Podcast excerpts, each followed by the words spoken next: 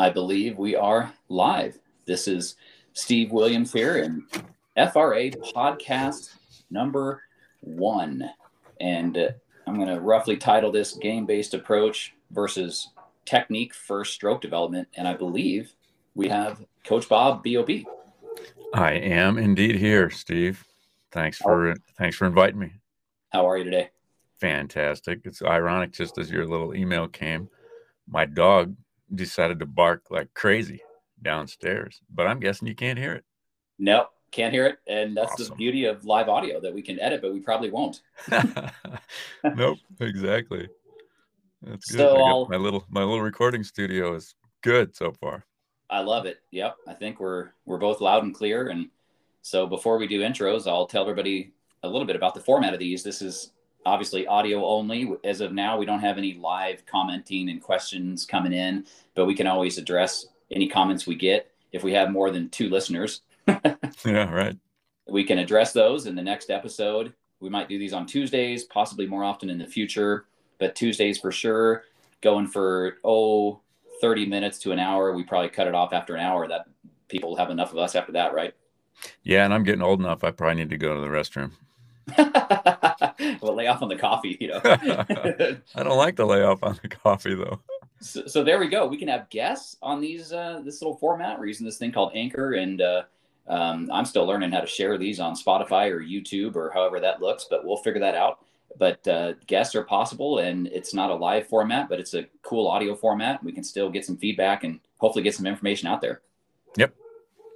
So, yeah, as the co-host, do you want to start? You do a quick intro, and then I'll go.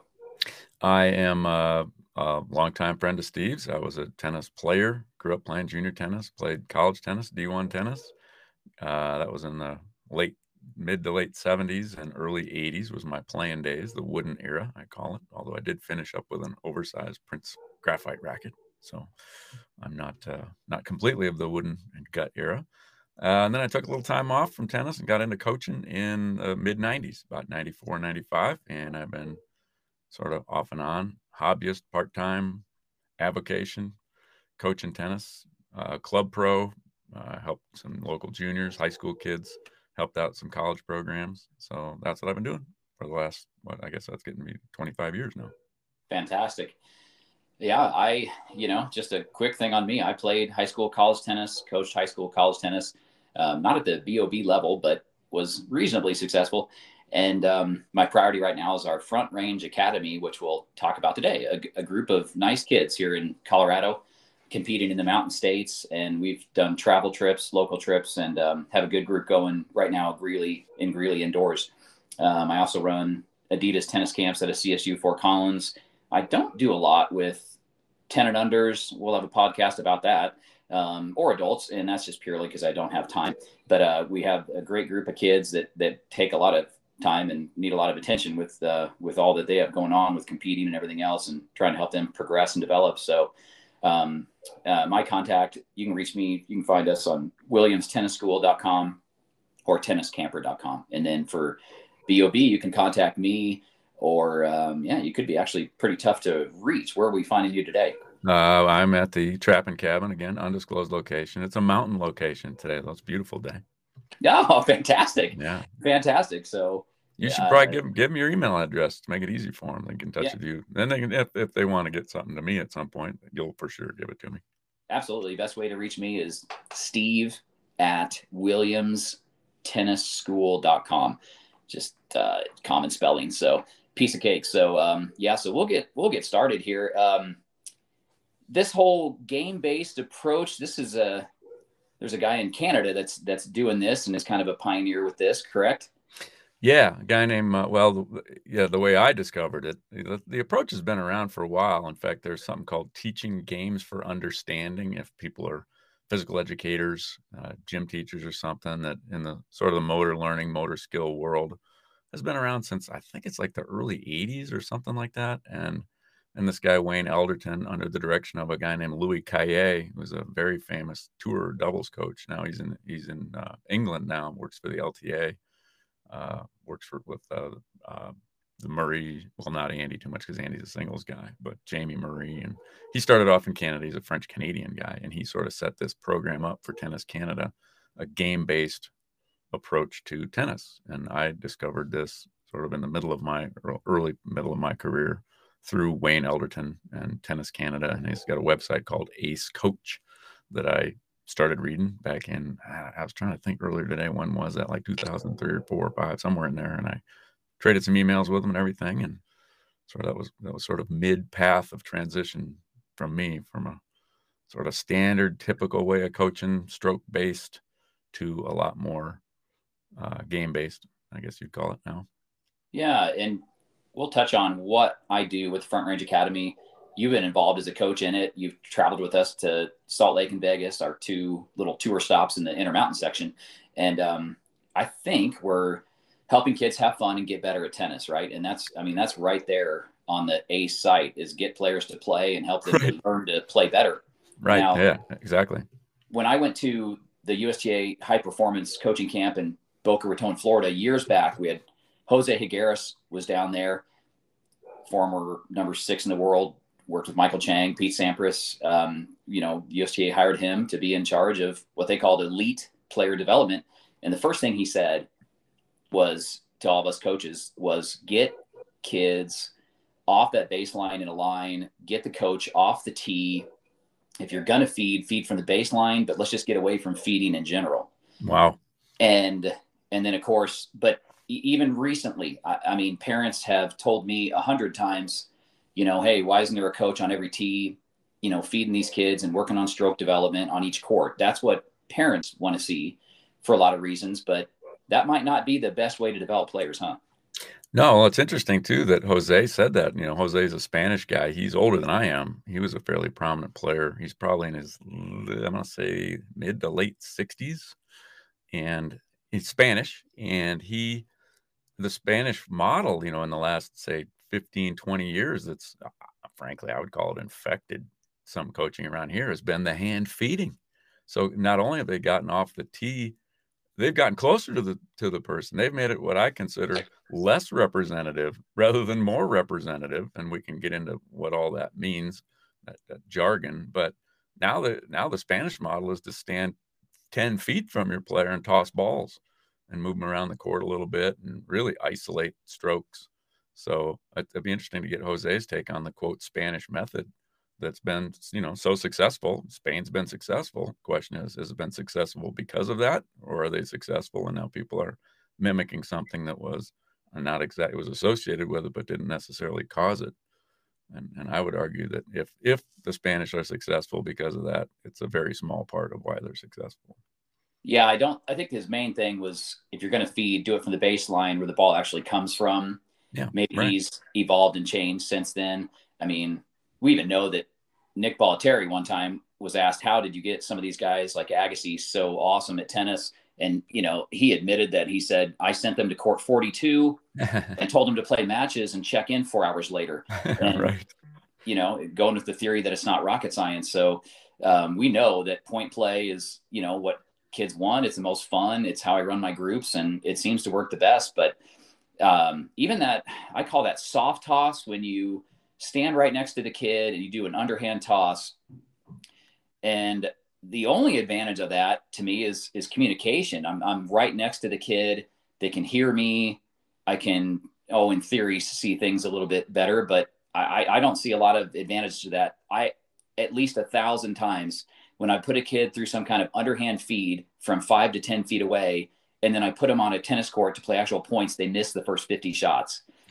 It never fails. I mean, nothing about a fed ball simulates actual tennis, correct? Usually, unless it's unless you actually, put some spin on the feed or vary it up a little bit.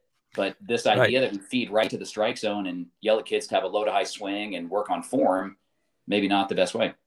Right. Yeah. That you're taking all of the information, or almost all of the information that the player is going to get from the environment of the tennis match, the opponent, how the opponent moves and hits shots, how the ball, comes to them at various speeds and spins, the speed of the opponent's racket, the sound of the ball off of that racket, the variance in the speed and spin of the ball that comes at them. All those things are eliminated and stripped out.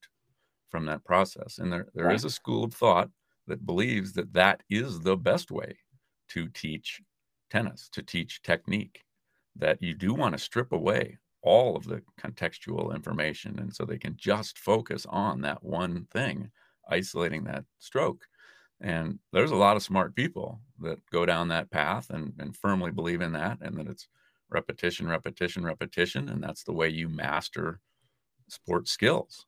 And there's been a lot of research in the last 20 years that really came out of a guy named Nikolai Bernstein in Russia in the early part of the 20th century that runs counter to that. And there's an awful lot of smart people that have gone down that path and said, no, you really can't. It's not possible for people to actually even repeat the exact same motion over and over again. And the way that you become skilled and adept at sporting things is by variability, and the variability both in your movement and in the practice environment that you undertake. And it's that variability in input and movement that creates less variability in outcome. So it's a 180-degree opposite viewpoint on how you do skill acquisition.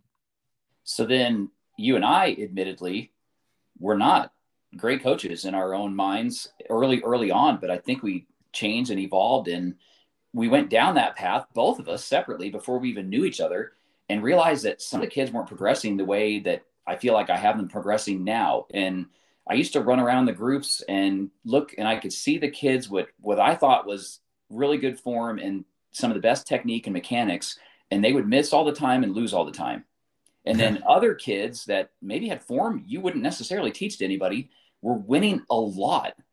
And it's just interesting. So, would you agree with that? I mean, some of the kids with the best form are they miss a lot, and clearly that's not the number one reason for misses, is it? Technique and mechanics is not the number one reason for misses.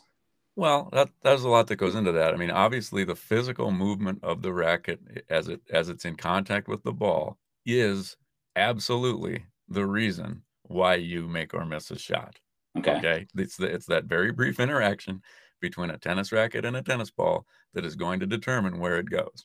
Now sure. You might get a gust of wind, right? Something like that happens afterwards. But the question is, well, how do you do all that stuff, and what does it look like? And the idea that there is a form, a model form, and Wayne Elderton talks about that, the game-based guy, that a lot of people like to teach to a model. They like a look. They want a swing to be a certain way. And that's a little bit of a tricky problem, because what you want is a swing that's functional, that gets the job done. That if your goal is to produce a high-speed forehand that you can hit to different parts of the court off of different balls coming at different speeds and different locations and so forth, there's kind of a lot of ways that different people have solved that problem over the years. And so you can go back and say, well, when I was a kid, I idolized Rod Laver, Kenny Rosewall. Those guys used continental grips and hit a lot of slices, and can you hit a topspin forehand with a continental grip? Well, we probably wouldn't teach that today, but Rod Laver did. He won 2 Grand Slams, and he had a lot of topspin forehands with a continental grip. And then you say, well, should you have taught the way Rod Laver played, or should you have taught the way Kenny Rosewall played? Was that a one-handed backhand or a two-handed backhand when Jimmy Connors and Bjorn Borg came along? So which form, which technique was the model? Was it Borg? Was it McEnroe? Well, those are 2 completely different ways to solve the problem of playing great tennis. And then within the subset of solving the problem of playing great tennis, how do you hit shots? Well, Those guys really didn't even produce any shots that were that similar. So which model are you going to teach to?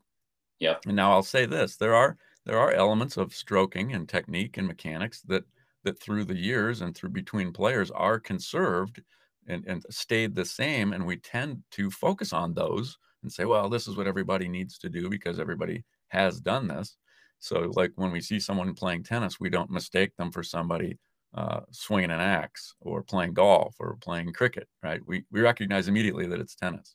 But at the same time, we recognize immediately, hey, that's Nadal. Yeah. We recognize immediately, that's Federer. That's Djokovic. That's Andy Murray. That's Zverev. Oh, yeah. You can immediately recognize them. Why is that? Well, because they don't do it the same. Yeah. Their technique isn't the same in significant enough ways that it's been obvious to anybody in any sport pretty much that well, these people do it. They do it differently. Yeah. So which model are you going to teach? So just the other day in class, a kid, we were doing some bump and river where, you know, we try to guarantee every kid is challenged and is going to improve. So, you know, the top court might be all UTR 7s and 8s, and the next court is UTR 6s, the next court's UTR 5s. I think that's a good way to go. And that's another podcast. But we do some bump and rivers. So kids have the opportunity to play with different players if they're winning and moving up. Right. So just to jump in, bump and river means what to the person that doesn't know what those terms mean? Oh, just a lot of times in singles, for example, we'll take 3 to 5 on a court and say win 2 to become the returner, and then beat 2 or 3 people that are serving to bump up to the next court. So I'll use river and bump synonymously. It's just a way where instead of dividing the group up by skill level, we might throw kids out randomly, but in a half hour or in enough elapsed time, your top kids should be moving the direction towards the winning side, and weaker kids are going to head down. So there you go. Just a progression where they're winning to move up the courts. Yeah. So it's a sorting mechanism. And it's a sorting, and so it introduces variety to some degree because they're going to be playing against different people, and it sorts them ultimately through the game, through playing points, rather than arbitrarily Coach Steve saying, you have to be on this court or that court. It's the player has, how do I get to court 1? It's obvious. You win. Exactly. So, although there are times where I do assign courts, and that could be by just pure, what I think is the objective skill level or UTR or ranking of the kid. Yeah, but you can only do so much mixing, obviously. But right. know, in a game like that, that's a good way to organize groups, I think. Yep. So the other day when we were mixing it up, I had a kid that's a 6 playing a kid that's a round up 9, and a Colorado high school player that's a 9 is getting up there. That's often a top 10 player in the state. In fact, this kid did take 3rd at No. 1 singles in 4A. And then the kid that was playing him was a 6 UTRs, nice player out of Fort Collins. And the 9 smokes a forehand, super, super heavy spin, plenty of pace. And the 6 missed a backhand and immediately looked at me and said, hey, can you help me fix my backhand? Right. And I said, well, let's analyze what happened there. I said, you were victimized by spin, space, lack of time, footwork. Because of that lack of time, all these things were the cause for misses. I thought your form looked fantastic. The kid on the other side of the net smoked the ball and you missed. So, but you have a theory as to why maybe this idea that, we fix, coaches and pros fix strokes, is not maybe necessarily the best way to go. We always say good form is preferred to poor form, and even though impact the ball is the reason for misses, there's these spatial dimensions that you've helped me realize of left, right, up, back, high, low, speed, spin, pace, all these dimensions that are reasons for misses as well, right? Right. Yeah. I mean, what is good form? That's the fun. What is it really? It varies a lot. Whose form is good? Right. Kenny Rosewall, he's a 70-year-old man or older. Is his form good? Well, it wouldn't be that functional now, but how many kids that you teach could have any chance of beating Kenny Rosewall? That'd be a big fat 0. And probably even at his age, he's probably 80 years old. They probably have a hard time beating Kenny Rosewall still. So, what form? I like to say, listen, I have good technique, good mechanics. But you turn the lights off, how am I doing, buddy? Right. Right. So, that's a ridiculous example. People say, well, that's crazy. Is it? What's missing? My technique, my mechanics, everything is exactly as good with the lights on as with the lights off.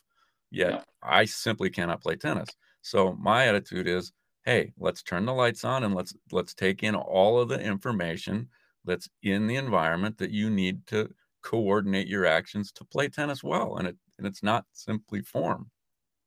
Yeah. And I think, a lot of coaches that go down the mechanical road, they're going to have the software where there's BOB next to Roger Federer and you're both looking at your forehands and we're going to try to mimic Roger Federer. Right. But the skill set is a little bit different and there's a lot going on there. Right. So, you and I didn't hit No. 1 in the world and win multiple Grand Slams. So I'm not sure that's the best approach either. Although we all want to look like them. Ultimately, all coaching methodology and philosophy comes from what we see on tour. There's no question about that. We all want to look like them. And this is where we learn the game, but that's a tricky road, isn't it?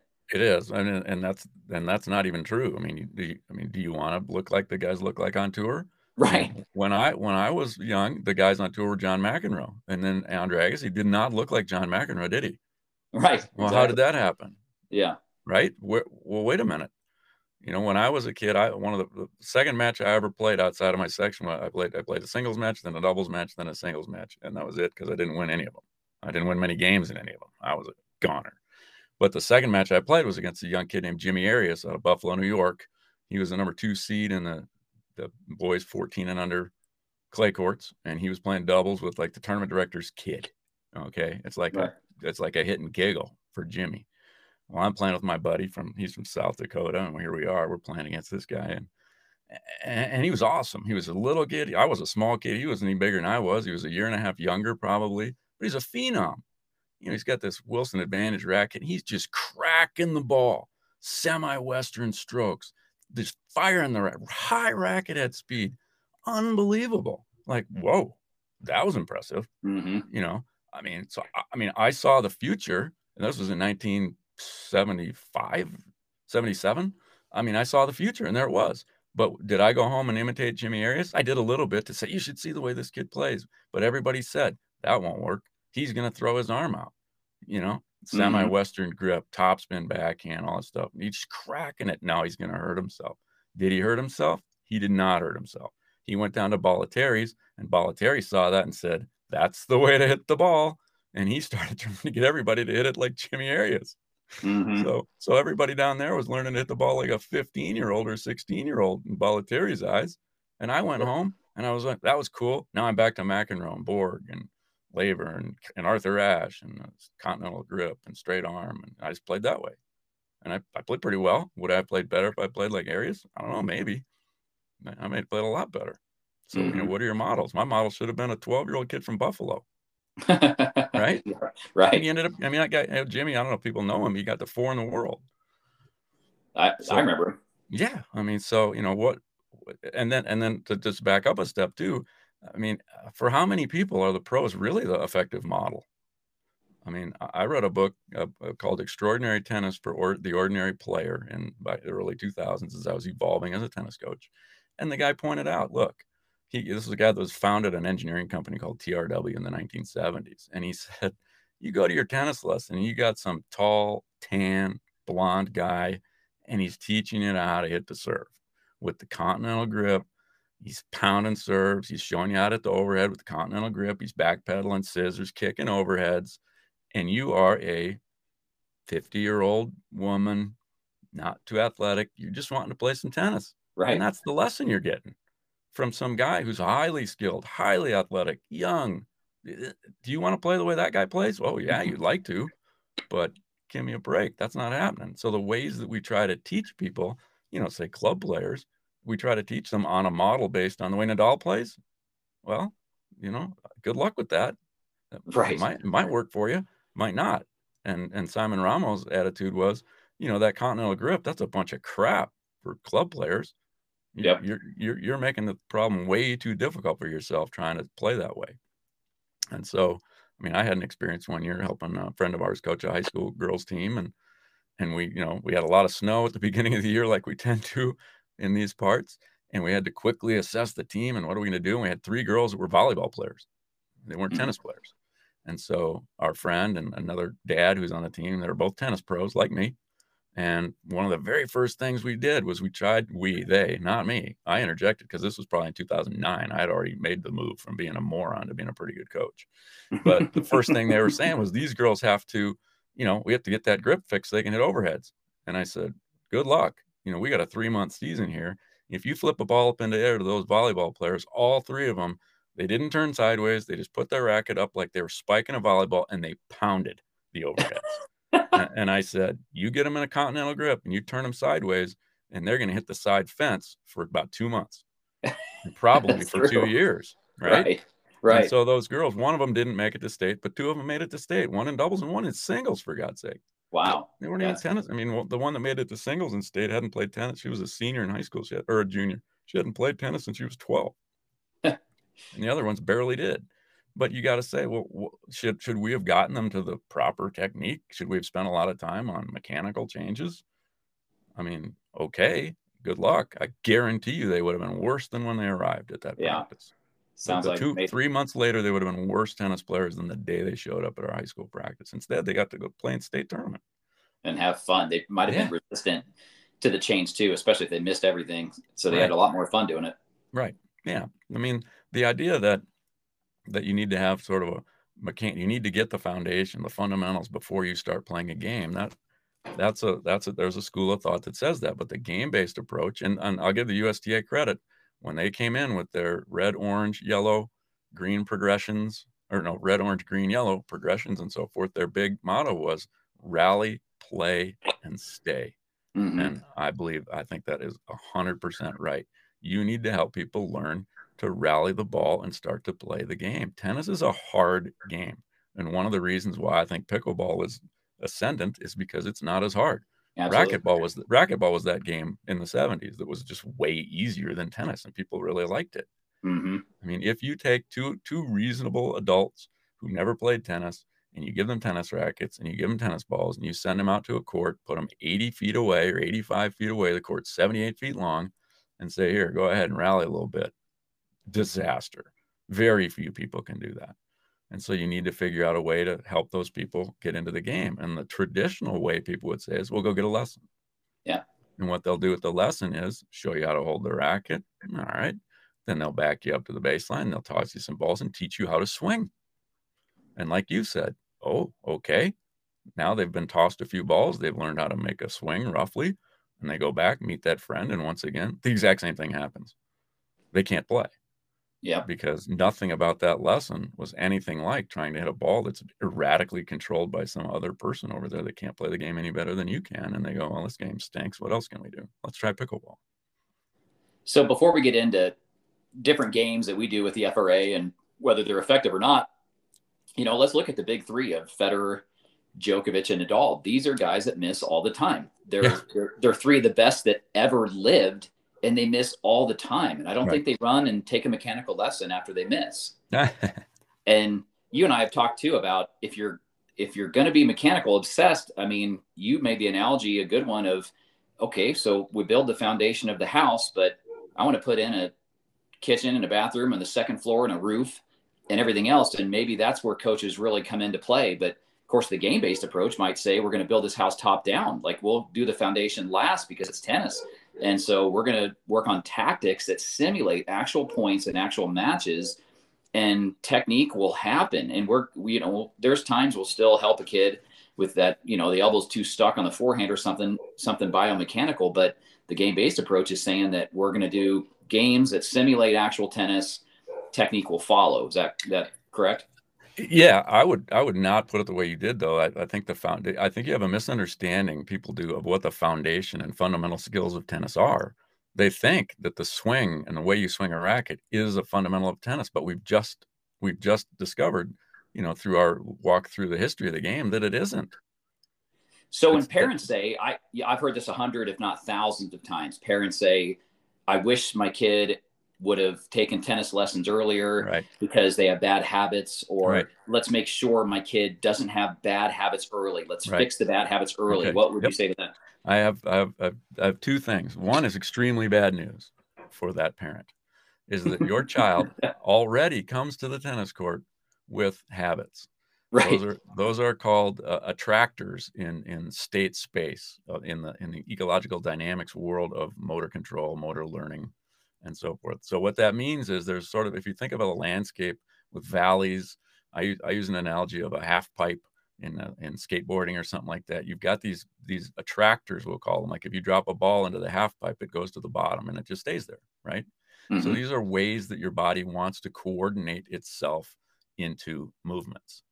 And they've done studies on this with people, just with something as simple as drumming. Okay, you've got two drumsticks, you're trying to do these things. Are they going to be in phase? In phase would mean both drumsticks, left hand and right hand, hit the drum at the same time. Okay, that's in phase. Something that's 180 degrees out of phase would be my right hand is at the top, Well, my left hand hits the drum and people go bang, bang, bang, bang, bang, bang, one hand after the other. Instead of boom, boom, boom together, it's one hand, one and the other. Okay. So when they test people, most people have what are called attractors at the 180 degree opposite move. It's easy for them to both tap both hands together and have left hand, right hand, left hand, right hand. Fantastic. But some subset of people also have an attractor at 90 degrees where they're able to keep a rhythm going where the one hand is halfway up or halfway down when the other one hits the drum. Very cool. But they already come to the thing with it. So then when you tell them, all right, we're going to try to learn a rhythm where you're going to tap the drum when, you know, at a 45 degree difference. So it's going to, one of the hands is going to be tapping the drum and the other is going to be a quarter of the way down or three quarters of the way down. Okay. So for the people who have an attractor very close to that, maybe that's really difficult. They fall into the wrong attractor, a nearby attractor. So people already arrive at a lesson with habits. They've never played, but they have patterns and motor control, the way that they coordinate their limbs with a tennis racket to solve the problem. They come to you with that already.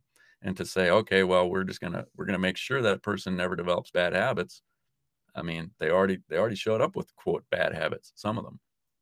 So we need to help them explore that landscape to get attractors that are more functional instead of less functional. That's number one. But number two is, like I said, you can be me as a kid in 1975 and I've got great technique. And now I'm playing Jimmy Arias and my technique's not functional anymore. What happened?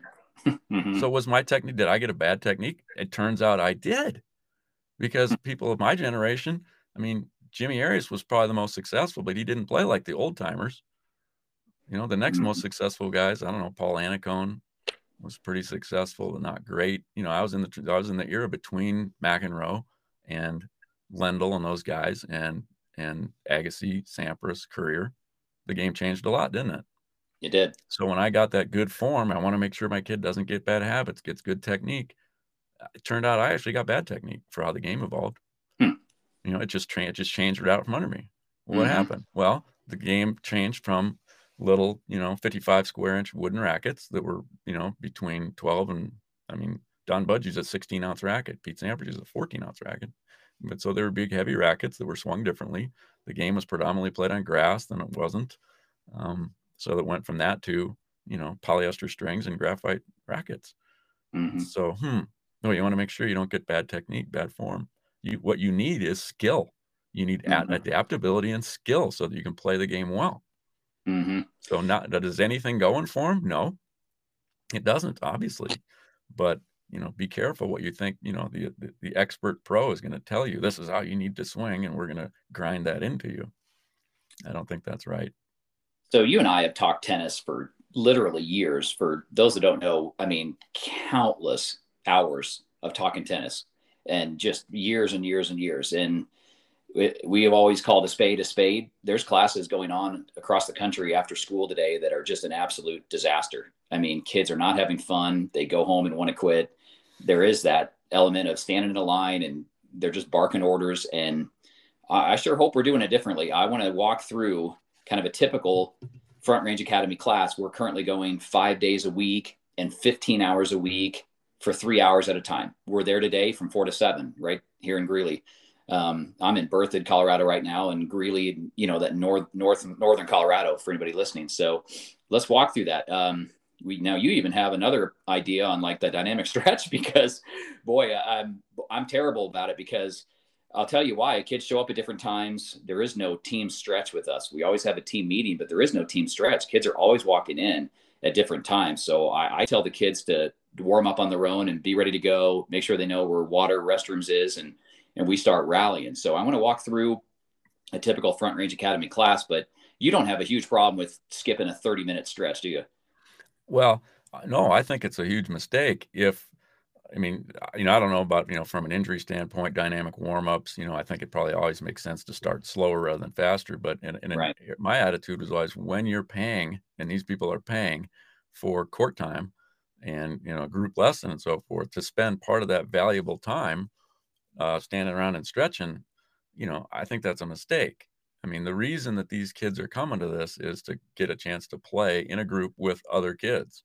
And I want to maximize, the amount of time they're out there playing with each other. Yeah. So yeah, I mean, if they show, if someone shows up late, it's on them to get stretched and warmed up and so forth. Exactly. I think to jump on the court. I mean, if you're a college coach or you're a high school coach and everybody comes at the same time, and you jog around the court, warm up, do some stretching. I don't have any problem with that. Yeah. But the idea that you only got a 90-minute lesson, or you got 2 hours of valuable indoor court time, and you're saying, well, let's all gather and stretch. I think that's moronic. I think it's moronic to get kids journaling, writing in their journals during that time. Yep. There's other times if you want to do that. I even think it's not a great idea to stand and feed kids balls in, lines and stuff. That was one of my big pet peeves about some of these high performance coaching things where they would bring kids in, the best kids in the area, bring them in, and then, feed them balls. Like, well, if I'm being fed balls by some coach, why do I need the next best player in the region standing next to me? Right. The best training aid I can possibly get is this kid who's next in line. Right? That doesn't make any sense. Right. I have a coach back home. You have a coach back home. Half of those kids' parents were coaches, and you're going to come in here and then you're going to feed balls and tell kids what they should do. So yeah, it's just, it's just a time management. It's like, what should they get out of this group? And what they should get out of your groups is, ways to go through different games and play points against each other. That's the main thing. You and I have also talked about groups. We won't mention any names, but groups in this area that go for 3 hours, and literally the first 2.5 hours to 2:45, not a single serve or return of serve was hit. That's a mistake too. You've got to address the most important shots in tennis, right? I mean, we've always struggled a little bit with that, with trying to get enough serves and returns and things into the groups, because it slows things down. That's for darn sure. But I don't know about you. I never did play a point that didn't start with a serve or a return, right? I mean, every single point tennis starts with a serve. So yeah, I mean, I was reflecting on sort of my journey through coaching, and I had some kids that really liked to play ground stroke games, and I mean, I just gave that up.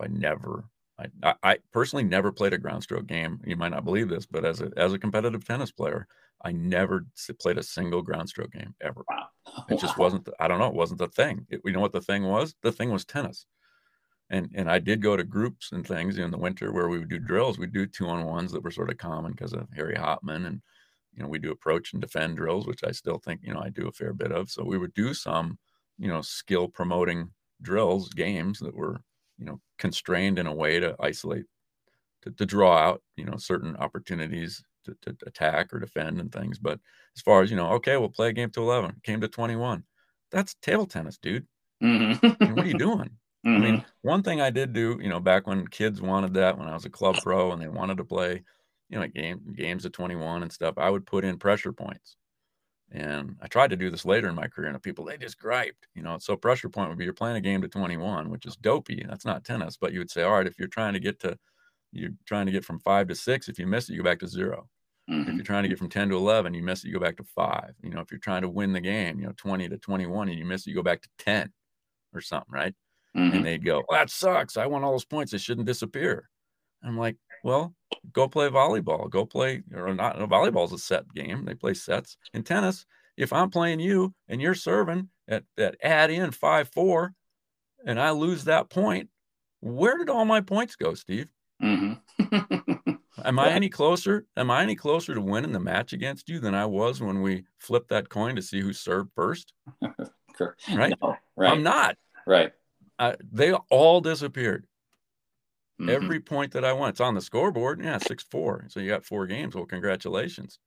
Great. You need to win 2 sets to win the match. I didn't win the first set. So none of those points, none of those games, they're on the scoreboard anymore. They're gone. So at least that was a way to make the ground stroke game be a little bit. I mean, didn't have a serve, didn't have a return. The scoring system was stupid.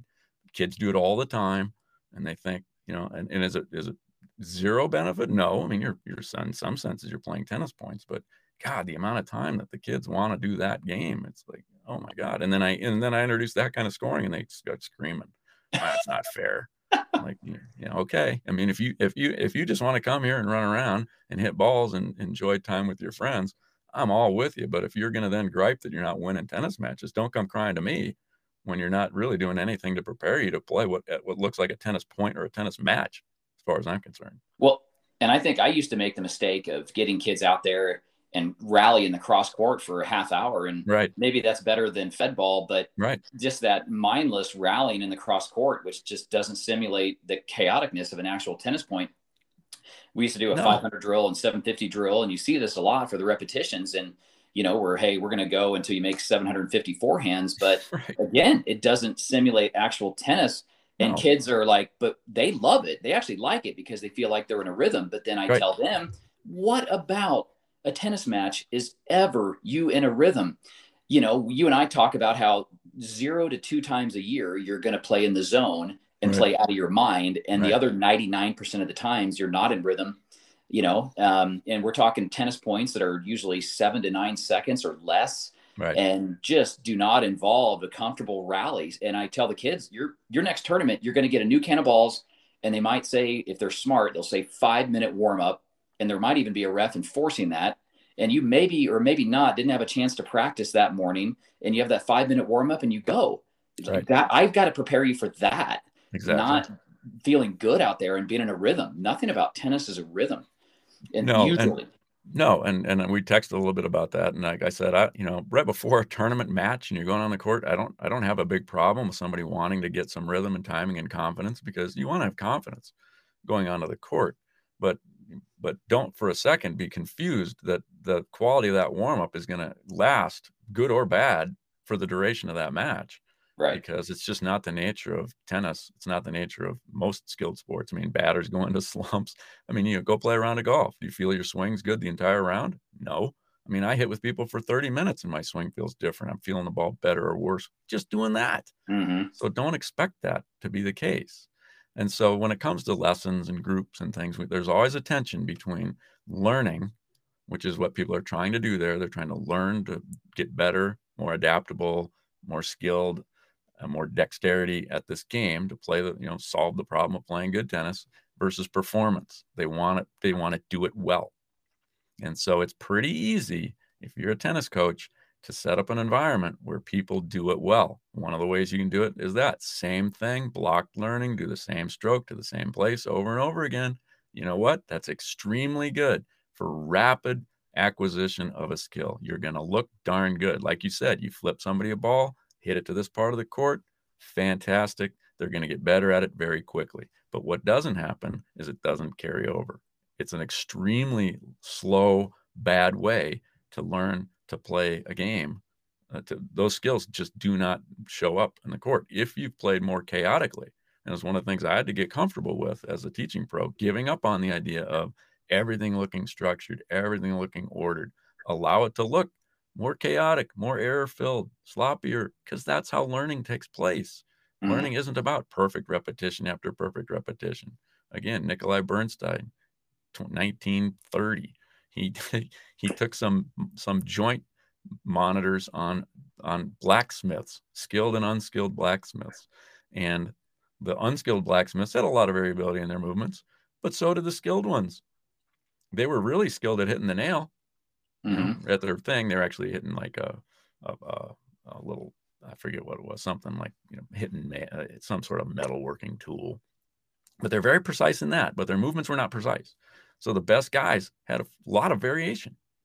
So the idea that you can group something and have the exact same movement over and over again, it's crazy. But you can get people to look better if you give them opportunities to do the same thing 50 times in a row.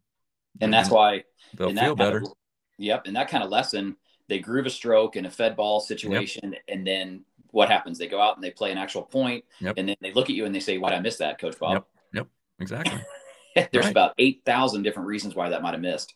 Right. Oh, yeah. And they're always looking for some, you know, I mean, I've had, you know, kids in your groups, you know, they're hitting the ball and miss it to the left. What happened? Why did I miss that? And I said, well, that's where the strings were pointing. Goes back to the ball impacting the racket path. Exactly. Racket angle. Yeah, exactly. You've got the path of the racket, you know, which is the velocity of the racket in 3 dimensions. And then you've got the face orientation of the racket. And then where'd you hit it on the strings?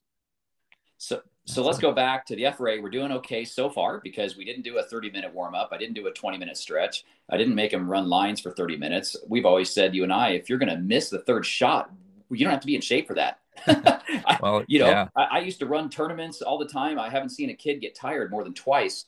You know, this is high altitude tennis. So let's not waste, especially precious indoor court time conditioning, you know, do that on your own. And if you're not, well, fine. I know if I can force you to do it, you have to do it, but I'm still wasting court time where we could be playing points.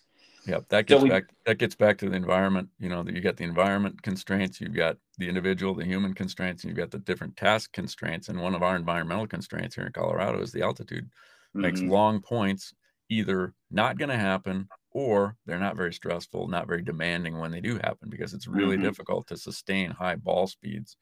And, you know, you have to move a lot and hit high ball speeds. It's, I mean, almost nobody controls the ball well. So the points are pretty quick or easy. If people just loop the ball back and forth, the points can go on for a long time, but they're not physically demanding. So, you know, I mean, if I was a tennis coach in Maryland, you know, I would put a lot more emphasis on movement and, you know, going deep into points and having to come in and out of corners and playing long, tough points, because they do play long, tough points. Mm-hmm. Like you said, we don't see that up here. Right. Yep. At any level, high level. I mean, I've coached D1 college tennis up here, and it's rare to see a long, tough point. Yeah. So we've knocked out the warm up. We're ready to take volleys, overheads, and serves. And maybe I've got them, you know, round to a cone or round with purpose. I'm roaming around and giving tips as best I can. And we start playing some singles points. So we got bump and river, and we're doing singles points. And you and I agree that's a good way to go, because now you're mixing it up a little bit after I've sorted them by level. And then, you know, recently we did the game attack and defend. That's a great game. We were watching the singles points and noticing that nobody was coming in on a short ball. There was such hesitancy to attack. And then we have attack and defend, where you have a player fed drill where the champion is by themselves and they feed a ball in, and then you have two or three, albeit in a line, but it's a quick line, and that kid is going to come in and decide if that ball is attackable or not. And they refuse the feed if they don't deem it attackable, but if they play it, they have to come in and play the point out. And then there's a certain amount you have to win to become the champion, and you can bump up, or there's a certain amount to where the champion can reset everybody receiving the feed to zero. That's a great game. You and I have both done. Yeah. And, you know, one of the things you said there that I've always believed is key to it is the player feeds it. So the player is learning to feed short balls in some places. That's important. So they need to feed short. A lot of the kids are a little hesitant to feed, and they feel like they're not a good feeder. And sometimes the feeds are erratic. And I have to emphasize that's important, because what we don't want is simply rote behavior from the attackers, where the ball is fed short, they hit the approach shot, they come in and they play the point out in a predetermined way. We need them to be perceiving information from the environment and learning, am I able with this ball to attack in a way? And it's going to be different for each person. You know, somebody who is a very comfortable attacker might take a fairly deep feed and say, I'm going to knife that, get in there and put the volley away. So they see opportunities that someone else doesn't see based on their skill level at the time. And so, yeah, that's a great game for encouraging people to explore ways to finish points, to come up to the net and finish. One of the things we did in that game was I would offer you'd automatically go over and be the king if you had or queen, if you had a drop shot winner. Oh, okay. On that short ball, because my take on the modern game is too many people are just one dimensional, left, right. So you would get a short ball and you'd try to blast it by somebody left or right. And I go, that's nothing wrong with that. That's one dimension. Let's explore another dimension. Let's explore the front back dimension to the court. Let's bring the player in. Yep. I've heard you call that the left, right bias. Yeah. And just too much of side to side and not enough up and back. And then of course, high and low. I'm not saying you're pushing, but when you give a good player that loves pace and flat shots, when you give them some loopy spin, you'll be shocked how oftentimes that kid misses or is out in front of it. So I'll take that even one step further. I have a friend who coaches a D1 college program, and he was having a kid who was having a lot of success elevating the ball, you know, getting weak replies. But you know what the kid did after the weak replies? Elevated another one. And you're like, oh, wait a minute. So what you said there is you'll be surprised how many people will miss. Yep, that's awesome. If you can hit a shot that they miss, you've won the point. But what it'll also do was will elicit weak replies, which will elicit the sort of ball you've sort of trained for in attack and defend. And now you got to have, another step. Don't just redo the thing where you're going to loop it up there again, because now all you're really doing is waiting for an error. And I got to tell you, if you're playing D1 tennis and you're just looping balls and you're figuring, oh, I'm going to get errors, you're sadly mistaken. People aren't that bad. They're not just going to miss that ball. They're going to give you balls that afford you an opportunity to attack it, to hurt them, hit drop shots, whatever, but they're not just going to give you the point that often. So that guy misunderstood that totally. He was doing the right thing and he got some errors, but then he just kept going to that same bank. It's like, well, yeah, that's bad. So you need to take it to that next step. So moving on to, even this is a class I did the other day, but so if we then play some finish game without going into details how that works, I mean, the main reason I play finish game is there's going to be a insurrection and a mutiny if I don't play it. Right. But you and I both think that the fun is a huge reason. So, you know, to do these things. So the kids love it. Probably the most popular game we ever do. Drawbacks, it doesn't involve the serve or return a serve. Advantages, it puts you in some crazy situations with the kids are allowed to mean feed.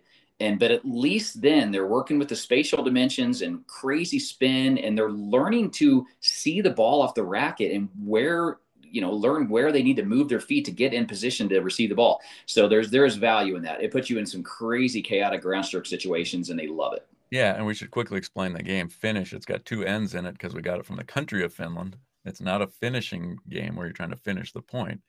And it's a team game. It's two players against two players usually, but it can be 3-on-3.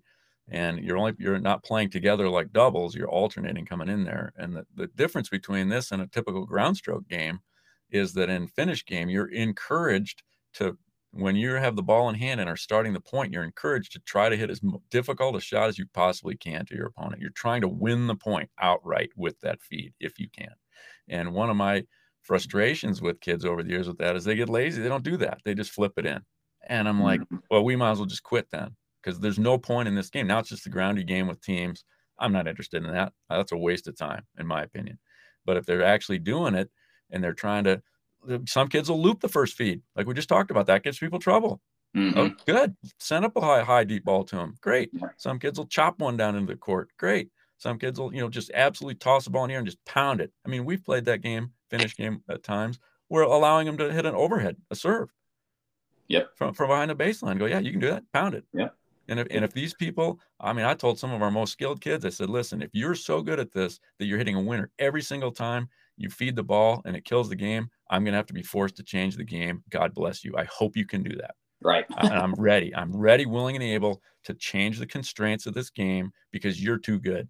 Right. Bring it on. Yeah. And no one's ever done it. Yeah. No. And we've had some pretty damn good kids come through there, and usually they're playing against other pretty good kids. Absolutely. But it's hard. You know, I mean, so when we did the overhand one, we did have to constrain it to say for some of the kids, you have to serve it to one half of the court or the other because you get the full length and you're just pounding it. So that's a great game that way to put someone in trouble, right, with the ball out of your hand, right? So it's not representative of real tennis in that sense, but it puts them in trouble. And they need to learn how to get out of trouble, and you need to learn how to capitalize when somebody's in trouble. So it's fun as heck.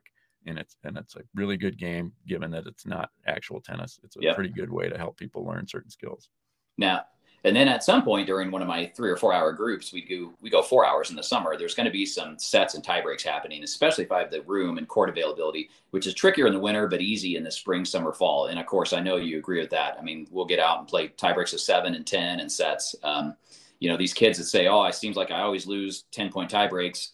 I mean, the answer to that is put yourself in that situation as many times as you can. Let's get comfortable in there and start to relish that pressure, right? I mean, that's obviously that's a big part of what we do is that match play. And yeah, sure, it's supervised. I may or may not say something to a kid, but I jump in sometimes if I see something, you know, but it's usually more, and this goes to where the coaches, you know, how do kids learn and the coaches role, but it seems like a lot of times it's like, hey, why'd you go down the line there? That should have been cross-court rally ball. Or that you should have come in on that one and attacked, you know, you need to do more with that first volley, or, you know, why didn't you run around that and hit your forehand? You know, you were pulled dead on the run. I saw 3 times you're pulled dead on the run to your forehand and you tried to crush a winner down the line. Whereas you might want to consider kind of a loopy cross court shot to get time back on your side and recover. So that tends to be what I say. I think I'm going in the right direction with that. I hope.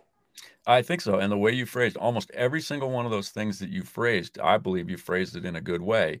Rather than saying, I'm Steve Williams. I know best. You should have done this. You must do the following. That's bad in a couple of ways. Number one, really, you know, are you that smart? You know, in every situation, what every kid is dealing with and feeling, and you can tell them that's what you should have done. Right. Guaranteed. I don't think you're that smart. You don't think you're that smart. And you don't want to give that impression to the kid, number one. And number two, it gives the kid the impression that, well, there's a guy that's got the answer in the back of the book, and I need someone to tell me what to do to learn. That's not true. The information you need to learn to get better at the game is all there for you to pick up. And Steve's role is to help you pick that up, to help you see that and understand your options. And so the way you phrased it was, you know, I saw you did this, you know, maybe you should have considered the following. What about this option or that option? That's a great way to do it. Mm-hmm. And you can reduce the number of options that they have to choose from pretty well. And you can really accelerate their learning by framing things that way, rather than just saying, you should have done this. Okay. Mm-hmm. Is that something that's really going to give them a tool to understand why it was, and that they're going to be able to pick up on that on their own in the future when you're not there, which you're not going to be there for 99.99% of the points they play in tennis and matches and things. So I think that's good. Yeah. I mean, you're going around, you're giving them the information, you're asking questions, you're helping them understand what it is that they need to be thinking about when they're or noticing when they're playing, like buying time, like you said, deprive the other guy of time. How do you get time? All of that. It's great. And then as we wind down this podcast, I'll tell you how we typically wrap up the FRA. A lot of people are familiar with the Olympic doubles skyball, but to me, that's not the best game. That's the one where the champions are at the net and you have a line with you feeding. And then if you win two in a row or 2 out of 3 with the coach, then you run across the net and chase down the lob. Right. And that's not my favorite, but you and I have one that we call Steamboat Skyball. I'm not sure where that originated, but Steamboat Skyball is one that you and I both think has a lot of value. The kids love it. It's fun. And then whether they know it or not, they're really working on a lot of different things, including transition and really closing that net hard, which we'll talk about. You can talk about the benefits of that game when I explain it here. So with Steamboat Skyball, you have 2 people with the coach feeding, and then everybody else is on the other side. And you can, in the winter in Colorado, there's some times where there's 8 to 10 on a court, and that's okay. You have 2 with the coach, and you're rifling in feeds. It could be a half volley or a transition volley. The kids are forced to charge. The kids that are 8 or 10 on the other side of the net are forced to charge, and they take a feed, and then they take another feed, and all that are just volleys right to them, often with space. If they win both of those, or 2 out of 3, but I usually do 2 in a row. If they win 2 in a row, they run to the champion's side, and a lob goes up to the next team, and that's the winner ball. And of course, there you get to teach about the overhead, the all-important swing volley, which wasn't taught in our day. No. I remember being yelled at if you swung at a volley, but you and I know that you got to hit topspin volley sometimes and swing away. There's a lot of merit to that. So that next team swings away. That's the winner ball. And if the lob feed is a winner, well, then you just keep rocking. That team runs over to the champ side. The next team gets a lob. And sometimes you have that dynamic where there's 10 winners in a row off the overhead swing volley, and you're just rocking a large group. But tell us about, you want those kids to close hard, and they're learning some things there, huh? Yeah, this is one of my absolute favorite games. And the quick backstory on it is, when I was teaching at a club in Boulder, we had a kid from Steamboat Springs, and I had a teammate, old college teammate that lived up there and was a tennis coach up in Steamboat. And so this kid had come down from that club to this club, and we were playing skyball because we're stupid. And you know, we have, as you describe, it's a 2-on-2 game. So it's a doubles game, and the coach is on the side of the challengers, and the champions are at the net. And so if the challenging team wins, the net team, you know, leaves, and they come back over on the side with the coach, and the challengers chase down a sky ball. You hit a really high lob, and, you know, indoors, that's a problem, but outdoors, you can get pretty high. And so they run around the net post, and they get over there, and the ball bounces, and they try to play the thing back. And you go, all right, what's everyone else in the group doing at that time? Number one, nothing. The ball's in the air and 2 people are just running over there. Okay, great. So no one else is engaged. Number two, never in my life have I seen somebody have to run from one side of the court to the other to track down a ball that's coming down out of the sky. Right. That's stupid. So I don't know. I was a dumb game, but you know, we did it because it was fun. And everybody wants to play it, and everybody does play it, it seems like. But this kid, Will Melton, he said, well, here's how we do it. And it was flipped. So the coach was on the side of the champions, who are on the baseline, two of them, and the challengers are at the net. And then all the other kids, I've done it up to, I don't know, 16 kids, 18 kids on a court. It's still rocking. And they're all back behind the far baseline. And as a feeder, this is the only feeding drill game I really ever did toward the end of my coaching career. And I mean, not to pat myself on the back, but I was the greatest Steamboat Skyball feeder ever. I love it. Because there's a lot of elements to it. Yeah. And you got to scale the feed for the skill of the volleyers. And you're going to have, because it's a big group of kids, usually you're going to have a wide variety of skill because it's the end of the group. We always did it at the last thing like you did. It's extremely high energy. It's fun. We get all the kids together, but that means a wide variety of skill levels in almost any setting. Absolutely. So you need to, as a coach, you need to encourage, you know, you need to feed it in a way that the kids can finish the ball off of your feed. So what a lot of people do, and I believe it's a mistake, and maybe you do it this way, is the challenging team, the volleyers start, you know, around the service line or in normal volley position. I do not do that. I make the kids start in a position that Louis Cayer would call closies, the Canadian guy that coaches LTA doubles. So they can, I want them to be able to touch the net with their racket in their position, their ready position. And I fire the ball to good kids, or I hit medium pace to the medium kids. And I just give sitters to the kids who are less skilled. And I encourage them to put that ball away.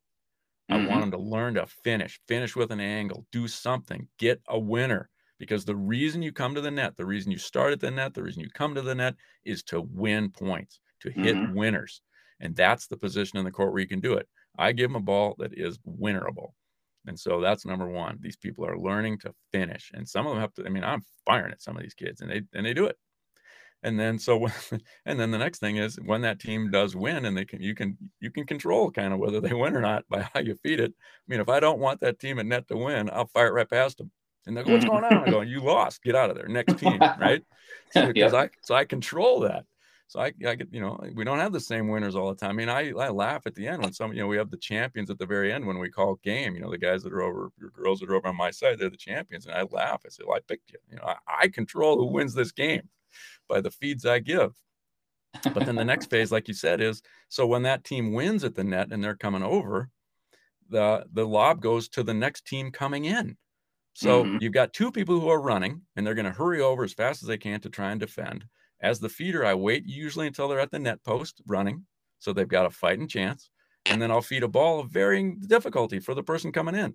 If the next person coming in isn't very good, I'll feed a nice lollipop short lob. They can come in and just pound it, and they'll hit a winner. If they had a clean winner on that shot, they get to automatically come over. So there's a high incentive for them to take the ball. If they let it bounce, well, we hoot and holler. What are you doing? Don't let it bounce. That's great, because it gives them too much time, right? You go nuts. And so you get them to come in. So they're moving forward, hitting an overhead. They're hitting it under pressure because they know if they succeed, they go over. They know the whole group is watching, right? And that's stressful for a lot of the kids. Most kids crater when they first start playing Steamboat Skyball. They're tragic. At all of these things, they're tragic. So they do that. If they win that point, if they hit a clean winner, they come over. If they don't, if they miss, it just counts. If they hit a shot and the other team gets it back or touches it, it's just 1 point, and we keep playing. And then from there, since they're not on top of the net yet, they'll get a more of a midcourt volley, you know, a normal volley, right? Or if that team then loses and the champions stay over, the next team comes in from the baseline and they get a transition volley. Because they're moving forward into that position and you feed it to them, vary the skill. Sometimes it's a short hop, sometimes it's a floater. So you vary that. So boom, and the game goes on. And so, yeah, you can get this thing going where if you feed short enough overheads, you can get these kids literally just running laps around the court for a minute and they're gassed and you can see that, oh man, they can't hardly make it anymore. So then you give a hard lob and then they stop and now they're playing again. And you can sort of, you know, control the intensity of the thing at the end. And I never go more than, I would say, 15 minutes. It's 10 to 15 minutes for me. They're gassed. They always want to play more, but frankly, the way I repeat it, they don't have the energy to play more. It's fun. We send them out the door, sweaty, happy, clamoring for more of that. And I'll tell you, at the club I worked at at the end of my teaching days, we had a lot of kids. We had one girl that was a three-time NCAA champion in doubles. We didn't work on doubles other than that. And we had a lot of kids. We had a couple of kids that won a sectional tournament in doubles, which, you know, for our area, you know, they weren't not these bad. Two kids. Well, I mean, you know, like if it's the Langs, sure, they're going to win. But you know, these guys were modest. You know, they weren't great singles players. They won a sectional doubles. Wow. And we never worked on doubles. Yeah. But we did. But we did every single day. We did Steamboat Skyball. I love it. And yeah, so, it keeps a big group rocking. It's fun for anybody watching. It's the one time you can pile 10 on a court and not worry too much about it. 12. 12 is like the ideal number. Yeah, it's just perfect. Yeah. Yeah. Yep. Well, I'll modify how I run it based on a couple points you made there, but I guess we'll wrap this one up. I think we have some good information out there. You and I were joking, if more than 4 people listened to it, we'd be ecstatic. So if you guys have questions and comments, we'll address those in the next episode. And we don't have another episode planned as far as the title and the subject and the topic. It's not planned. We'll figure it out. I know BOB created a 7-page list of ideas, and I sent some too. We actually have a mountain of material, but we may respond to an email that comes in or current events of the day. You know, it's usually going to be FRA related and Colorado tennis related, particularly middle school, high school, better kids, but we could branch off to the tour. We don't know. So we'll keep it flexible as far as what we're doing. We don't have an agenda for that, but we have a mountain of material. Right. And, you know, I mean, I'll listen to this podcast again and I'll cringe at something I said, and we'll maybe come back and correct it or something. If you say, like, I didn't get that point across as well as I wished. And maybe we'll readdress some of the things that we talked about in this podcast in the next one. And, you know, obviously there's going to be a lot of somewhat repetition because we're talking tennis. We're not going to be talking about other stuff. So we'll be going over tennis and group formats and lessons and all that stuff. Yep. When I asked BOB about a podcast as an idea, you literally said everybody else is doing it. Why not us? And you've given our academy ideas and good advice over the years as our kind of one of our mentors. I always joke, if you put a resume together and built a website, you put us all out of business. But thankfully, you're retired, semi-retired up in the cabin. Exactly. I've been semi-retired the whole time I've been a tennis coach. Right. Seems like. So we'll keep utilizing your knowledge, and but this was a fun one. You know, in the spirit of being honest, we trashed one from last week, didn't we? It was a disaster. We're learning as we go, the technology part of it, but there's 60 minutes we had to scrap for a bunch of technical reasons. So just in the spirit of being honest. So this is really number 2, but we're calling it number 1, but that's okay to get out there. Yeah, and maybe we'll revisit the topic of number 1 at a future date.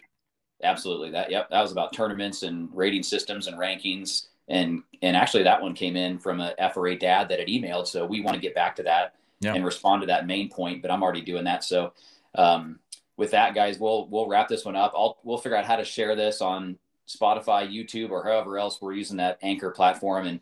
But we have successfully figured out how to share it between us. And now we got to figure out how to get it out there and see if we have some listeners and see what our feedback is. So, that's it. What do we forget? Outstanding. I think that's it. Good times. And thanks for doing this. And we'll talk to you next week. Sounds good. Talk to you Tuesday. See ya. Bye-bye.